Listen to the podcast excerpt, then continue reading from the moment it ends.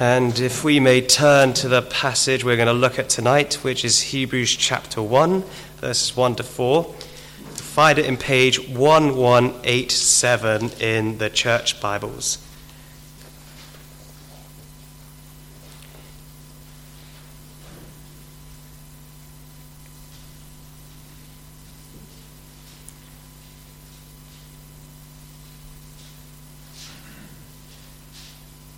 So, Hebrews chapter 1, verses 1 to 4. Long ago, at many times and in many ways, God spoke to our fathers by the prophets. But in these last days, He has spoken to us by His Son, whom He appointed the heir of all things, through whom also He created the world. He is the radiance of the glory of God and the exact imprint of his nature. And he upholds the universe by the word of his power. After making purification for sins, he sat down at the right hand of the majesty on high, having become as much superior to angels as the name he has inherited is, mu- is more excellent than theirs. Just going to pray now before we begin. Heavenly Father, thank you that through the passages of Scripture we've just read and the songs we've just sung, we are reminded of the excellencies and the wondrous goodness of our Lord Jesus Christ. Lord, we exist and live for your glory, and we do pray that by your grace your Spirit would open our eyes and make our hearts ready to glorify you more. Lord, please do you glorify Jesus? Help us to see how excellent and wonderful he is from your word. And I pray that by the end of this meeting, all of us will have our hearts inflamed in worship and adoration of our Lord Jesus, in whose name we pray. Amen. Amen.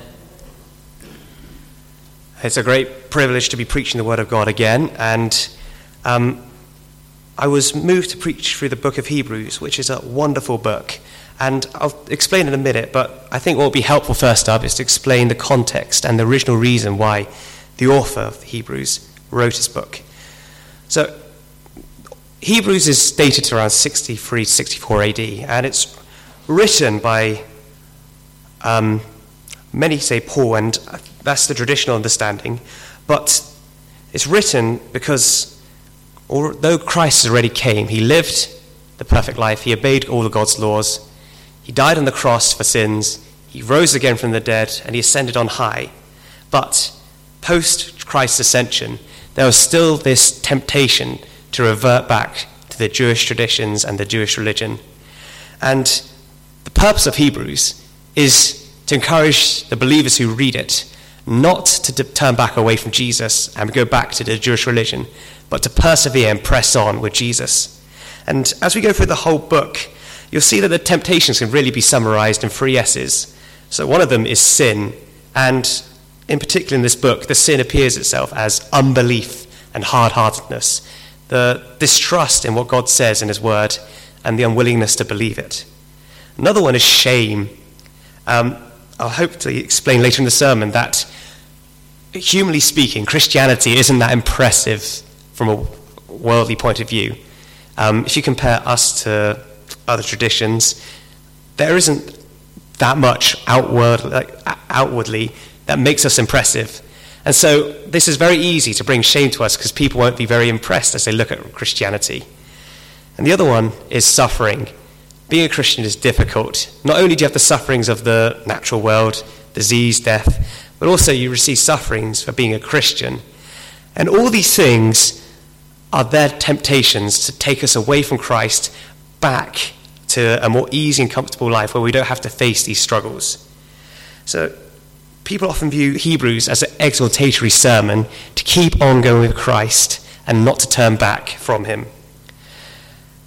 So, to do so, the author refers to the Old Testament quite a lot to show us that although the Old Testament and its ways and its regulations and worshipping God looks impressive, in Christ we have the fullness and the final and complete way of worshipping Christ. That there is no higher and better way to worship God. In fact, He is the only way to worship God. To turn away is to be disastrous and lose it all. So that's the aim of what the author of Hebrews is trying to do. And I think there are many lessons from what the original writer was trying to portray to his audience to what we have to learn today.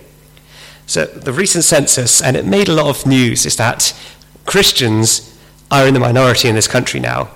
The percentage is less than 50%. And many of those who are against and object to the Christian gospel may use this as an encouragement to further make um, inroads into opposing the gospel and make it look even more embarrassing, making our lives as Christians that much harder. And so we find a lot of similarities between what the first, test, first century Christians faced in their time and what we face today. And so if we can like if we can put ourselves or bring to remembrance the kind of struggles that the first century Christians went through. So things that they would have gone through are we've heard the persecutions the Romans did to them, that anyone who confessed Christ as Lord rather than Caesar would be thrown to the lions and devoured. But also the struggles within the church um, saying that you have to return back to Old Testament and Jewish religion, otherwise you're not saved. The classic example is Acts 15, where some of the people in the famous Jewish council said, Unless you are circumcised and observe the customs of Moses, you cannot be saved. And it's that struggle and that temptation that Hebrews is written into. So, how did the author of the Hebrews convince the early, early church believers to stick with Jesus amidst all this great temptation and not to desert Jesus?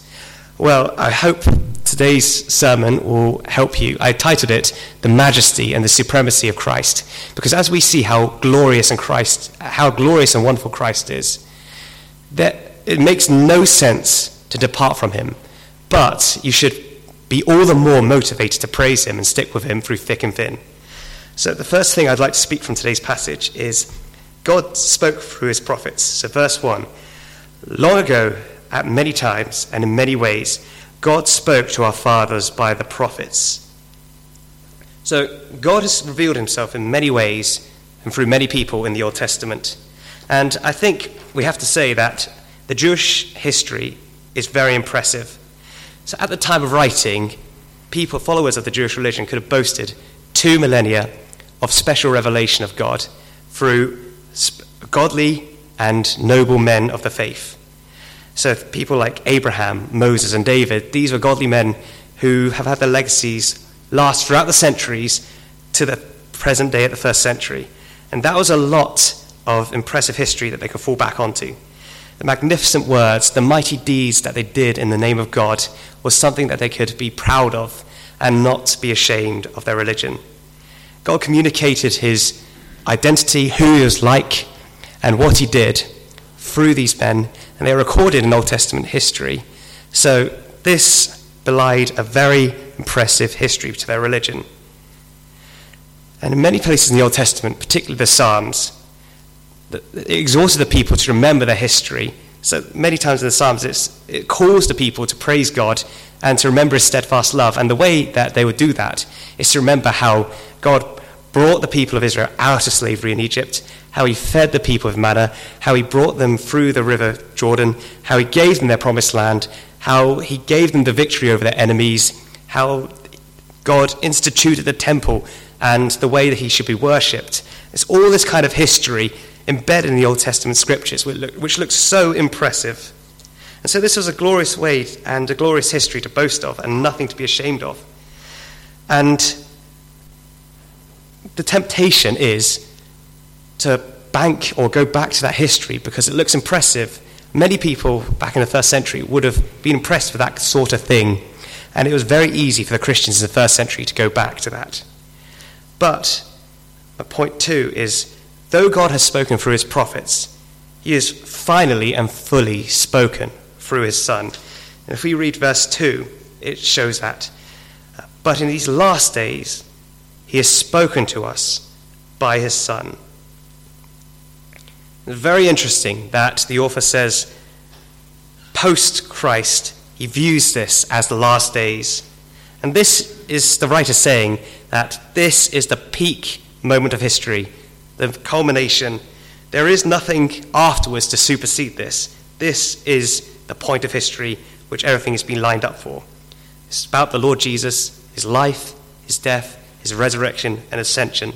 There is nothing greater than that, not even the impressive Old Testament history, and nothing will come better afterwards. This is big because throughout Jewish history, there's been this crescendo of expectation as God has made prophecies and promises that he would one day send a redeemer and a person, a king, to rescue his people. They have been waiting centuries to work out who this is.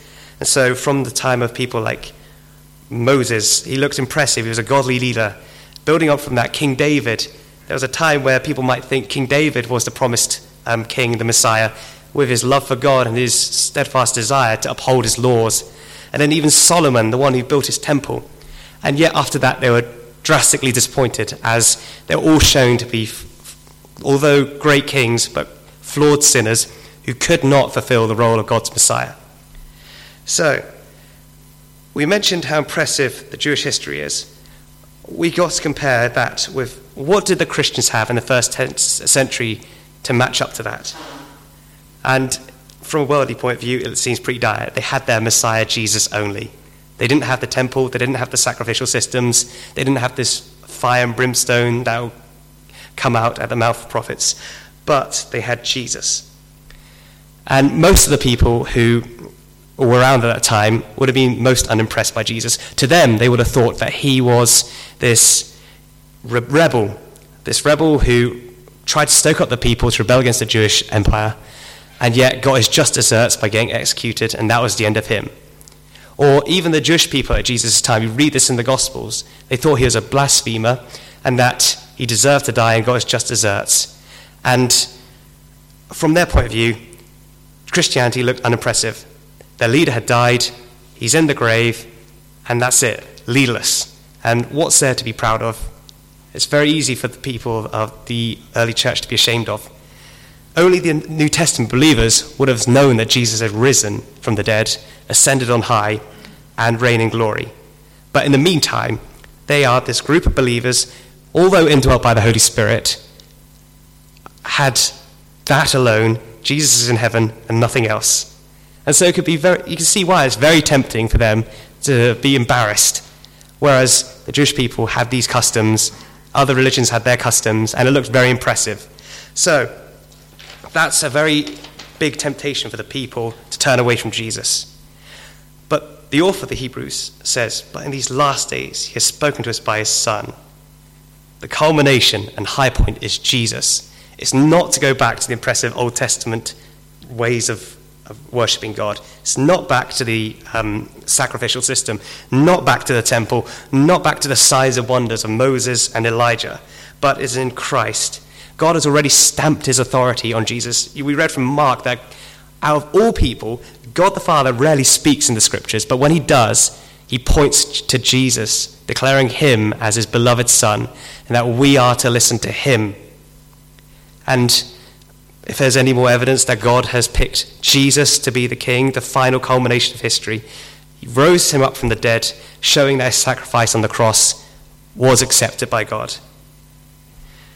So, how about now? So, that was the easy temptation to embarrassment to desert Jesus back in the first century. How about us now today? We live in a country where we, as God's people, the church, are in the minority. Churches around the country are getting shut down. And all we have visible is God's word and a small collection of people. It doesn't look very impressive. And also, to back that up, God's word by society and the church are often viewed very negatively. We're seen as old fashioned, backward, hateful, and oppressive.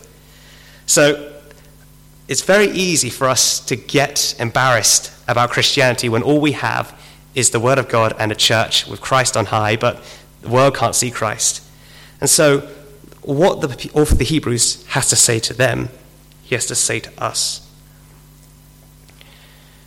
So, how do we deal with this temptation to shame? Some churches go back to the glitz and glamour of worldliness and um, worldly paraphernalia. Um, people boast in architecture, statues and other kind of things to show worldly impressiveness. Others may be tempted to change the teaching to make it more palatable to society or try to be inclusive by referring to other religions. But if we really understand the grasp of these first four verses in Hebrews, in fact, the whole of Hebrews, you will understand that Christ is glorious and that he is enough and that we ought to stick with him thick and thin and not turn back to the old ways. But in order to do that, we need to believe that Christ is better than any other ways. And this is what I'm going to say is um, my main focus of the talk why Jesus is better. And it's all within these four verses. Uh, first reason why Jesus better, is better is his nature.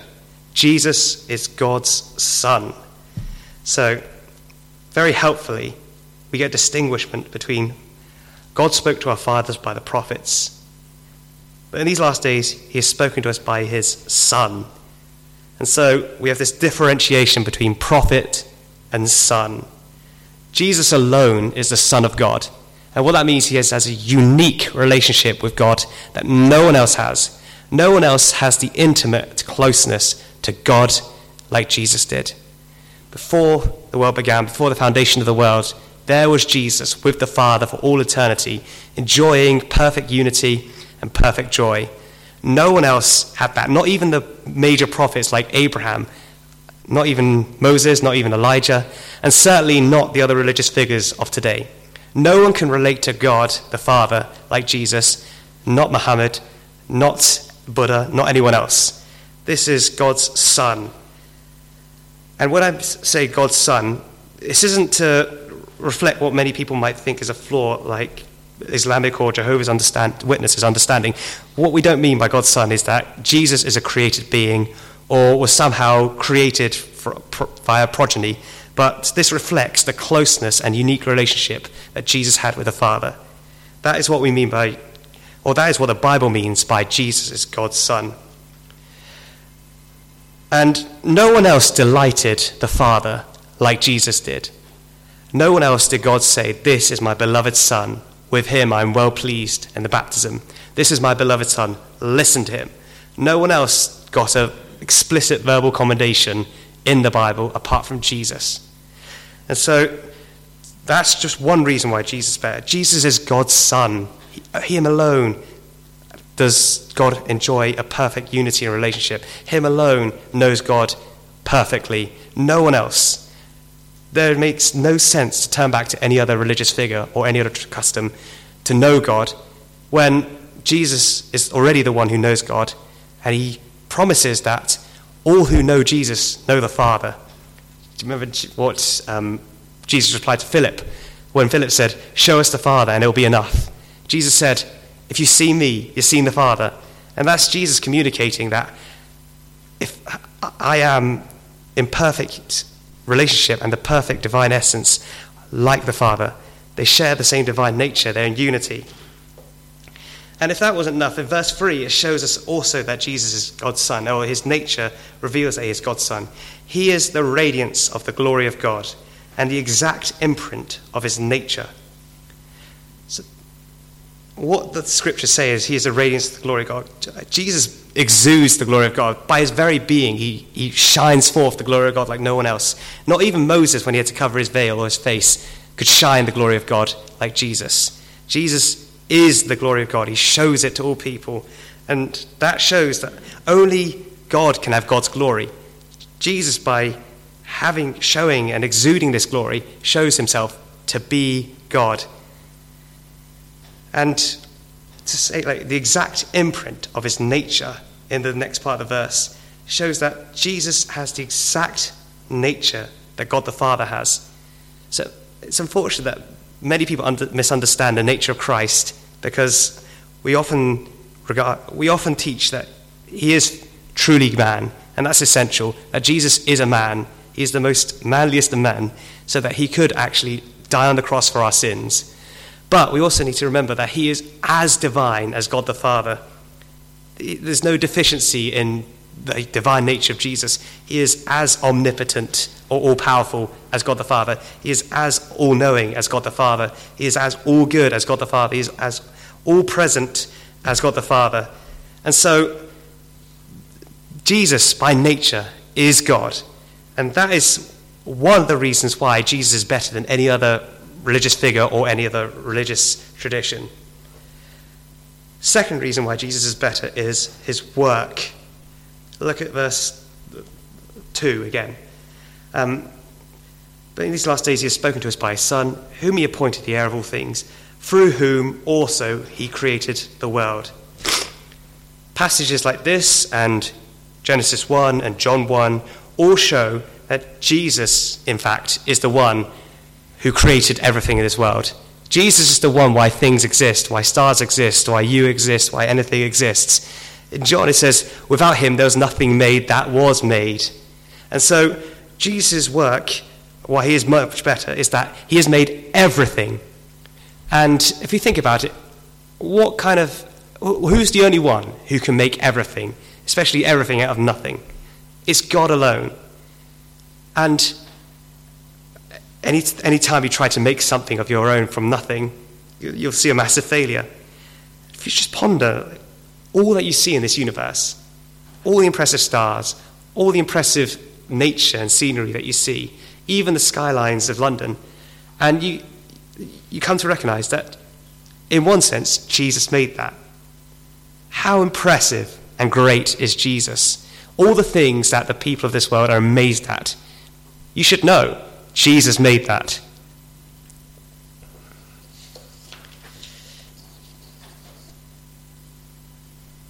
So, his work, Jesus made all things, but also in verse 3 it says, Jesus upholds the universe. Not only is he the creator of all things, he alone is the, th- is the one that ensures that these things continue to exist and run the way they are. They are. Now, I'm no cosmologist, but scientists often say that in order to make things continue to work around here and why planets are not caving into the sun, why we're not flung out into space, is because there's this really tightly regulated laws of nature that keep us together. And the Bible says it's Jesus upholding and sustaining those laws. Jesus is the reason why things are still existing and why we're all not collapsed into one small ball.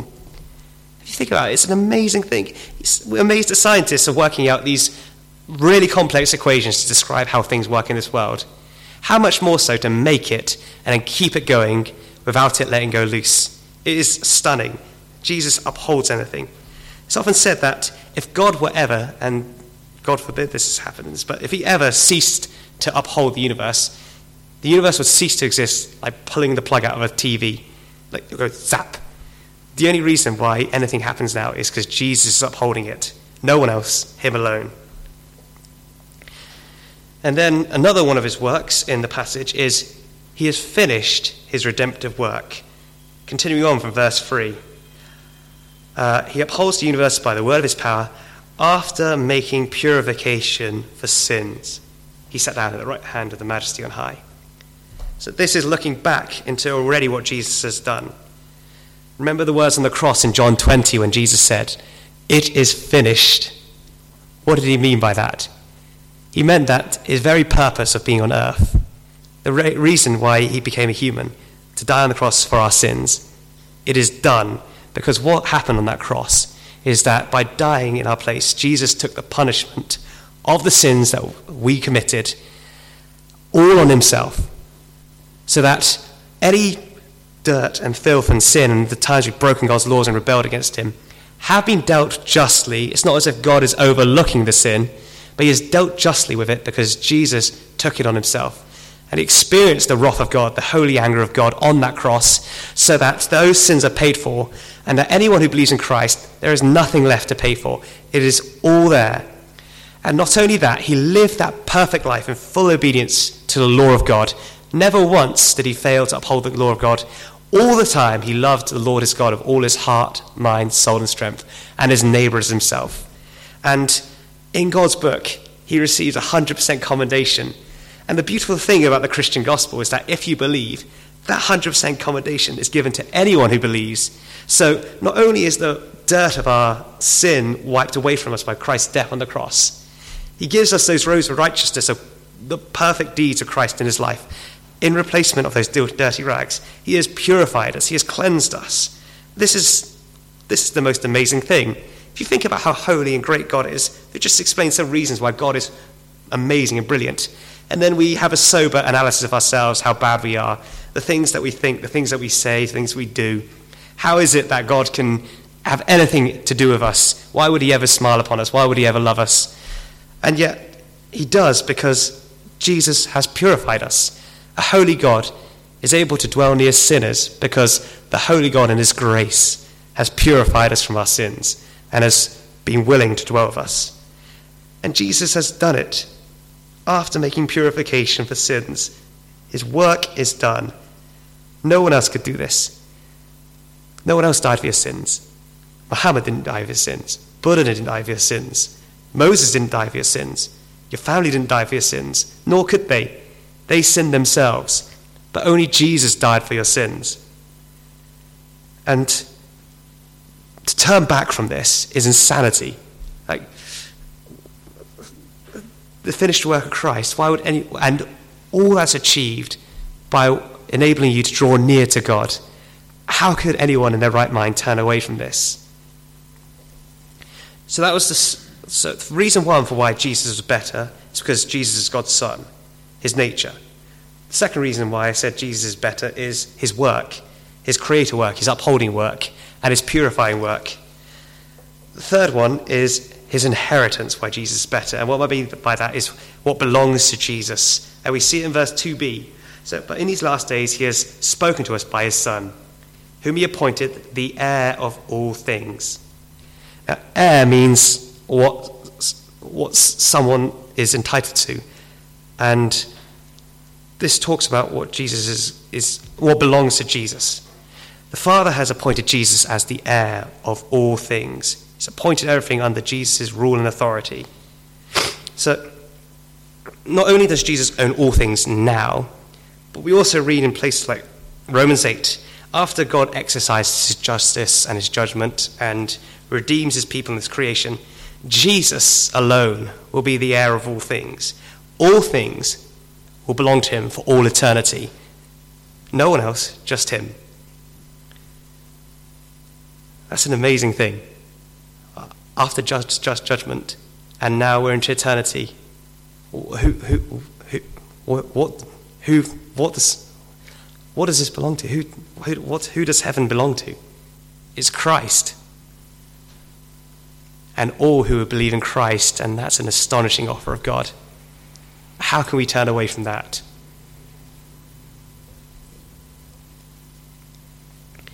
Christ's inheritance is now, and it's in the new creation.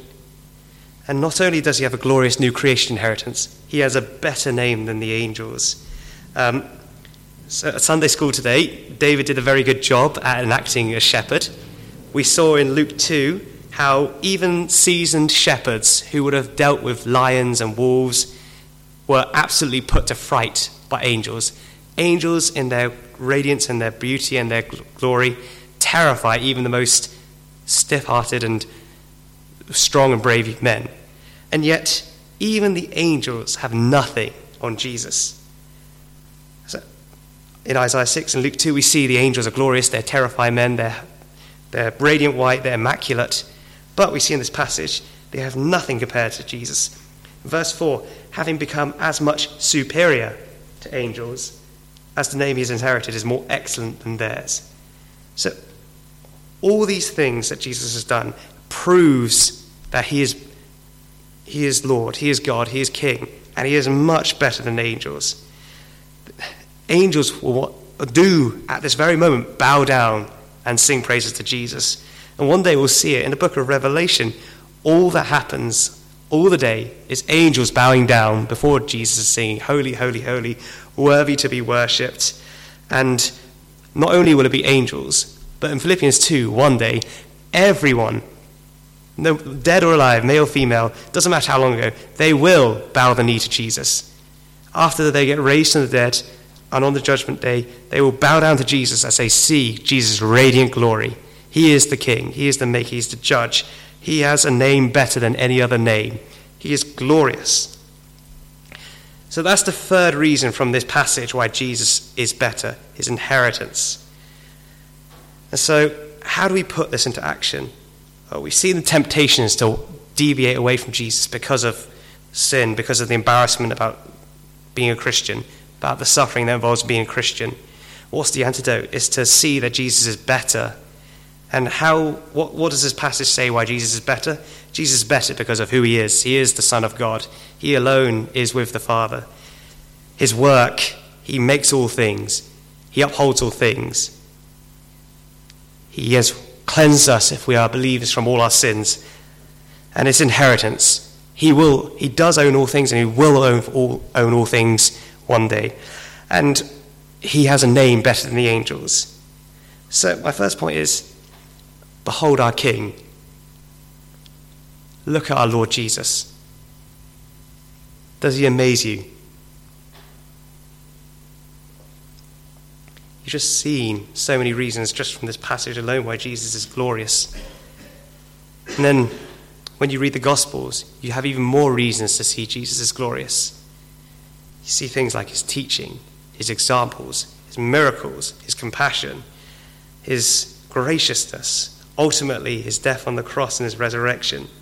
There is so much about Jesus that shows him to be glorious. The problem is not that Jesus is glorious, is that we often need to be reminded that he is glorious because we forget.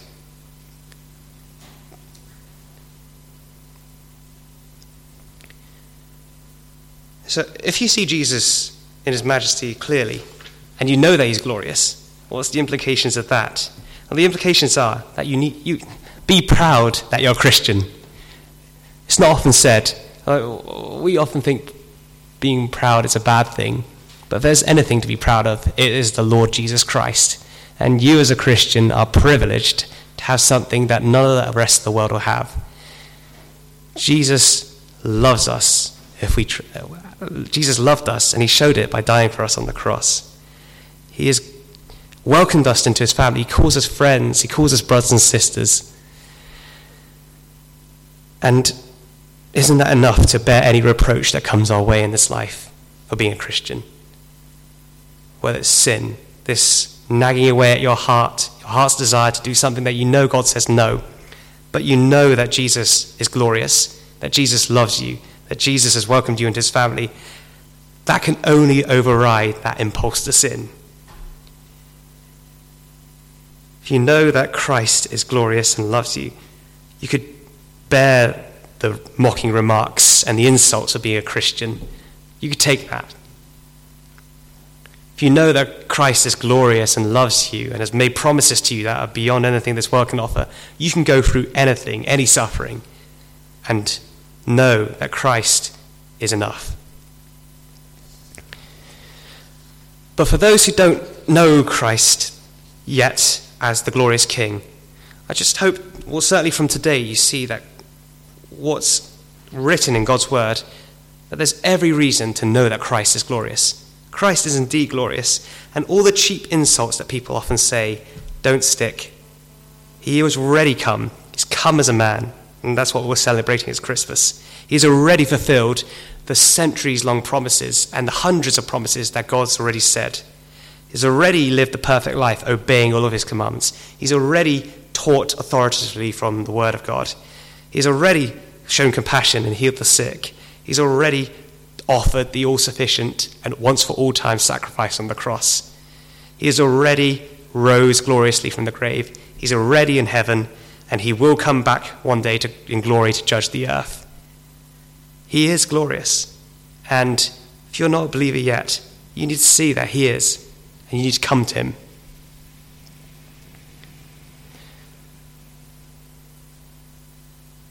So, just the main point is this Jesus is glorious. Believe in him and turn to him.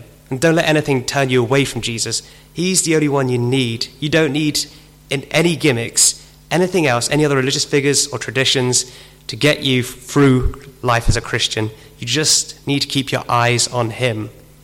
This Jesus is our God. He is our King, and he is glorious.